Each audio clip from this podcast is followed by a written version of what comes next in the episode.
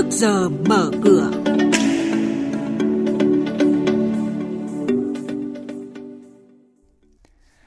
Thưa quý vị và các bạn, chuyên mục trước giờ mở cửa có những thông tin đáng chú ý sau.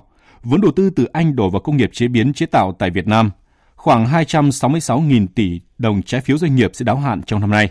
Cần kéo dài chính sách xử lý nợ, nợ xấu theo nghị quyết số 42 của Quốc hội. Sau đây, biên tập viên Hà Nho và Thành Trung sẽ thông tin chi tiết. Thưa quý vị và các bạn, đầu tư của Anh vào Việt Nam có xu hướng tăng sau khi Hiệp định Thương mại Tự do Việt Nam-Anh có hiệu lực. Cụ thể năm ngoái có 48 dự án của Anh đầu tư vào Việt Nam được cấp mới với tổng vốn đăng ký đạt hơn 53 triệu đô la Mỹ, tăng 157% so với năm trước. Hiện thì tổng vốn đăng ký của các doanh nghiệp Anh tại Việt Nam đạt khoảng 4 tỷ đô la Mỹ, chiếm gần 1% tổng vốn FDI đăng ký đầu tư vào nước ta. Tổng số nợ xấu được xử lý trong thời gian áp dụng nghị quyết 42 năm 2017 của Quốc hội 14 đạt trung bình khoảng 5.660 tỷ đồng một tháng, cao hơn khoảng 2.140 tỷ đồng một tháng so với thời điểm chưa có nghị quyết. Do đó, để thực hiện mục tiêu phấn đấu xử lý và kiểm soát tỷ lệ nợ xấu dưới 2% trong thời gian tới, Ngân hàng Nhà nước đề nghị kéo dài thời gian áp dụng đến ngày 15 tháng 8 năm 2025 thay vì hạn cuối là 15 tháng 8 năm nay. Đồng thời đề xuất chính phủ xây dựng luật về xử lý nợ xấu của các tổ chức tín dụng.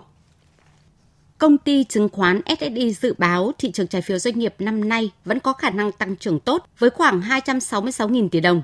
Với mặt bằng lãi suất tiền gửi năm nay có thể tăng nhẹ 20 đến 25 điểm cơ bản nên chênh lệch lãi suất trên kênh trái phiếu doanh nghiệp so với kênh tiền gửi vẫn duy trì ở mức hấp dẫn, trong khi nhu cầu phát hành để đảm bảo vòng quay của vốn của các doanh nghiệp vẫn ở mức cao.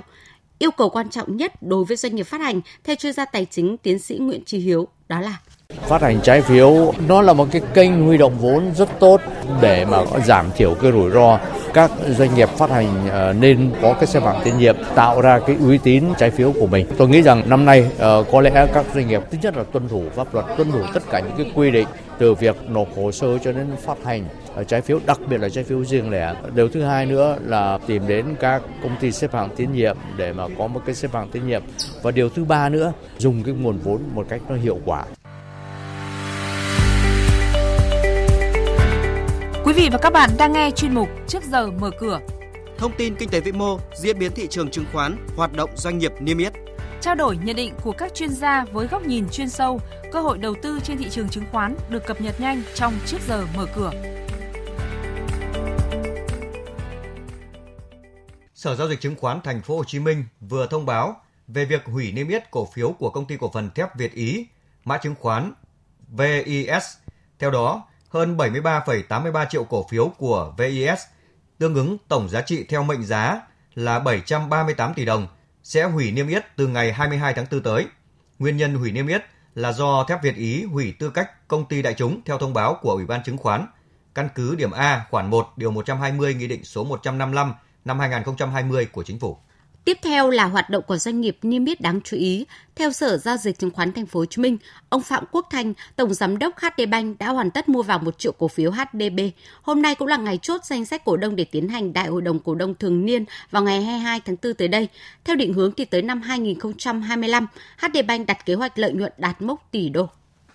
Ngày 26 tháng 3 sắp tới, công ty cổ phần phát triển bất động sản Phát Đạt, mã PDR, tổ chức đại hội đồng cổ đông thường niên năm 2022 nội dung chính PDR dự kiến thông qua mục tiêu doanh thu là 10.700 tỷ đồng, lợi nhuận trước thuế là 3.653 tỷ đồng, tương ứng 55% so với kết quả năm ngoái, đồng thời xác lập mục tiêu năm 2022 là năm đầu tiên PDR vượt ngưỡng lợi nhuận là 3.500 tỷ đồng.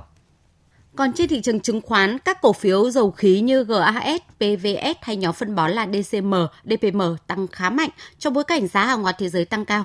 Nhóm bất động sản xây dựng cũng thu hút dòng tiền với nhiều mã tăng khá tốt như là CII, CEL. Chốt phiên thì VN Index tăng lên 1.503,78 điểm, HNX Index lên 461,35 điểm và đây cũng là các mức khởi động thị trường phiên giao dịch sáng nay.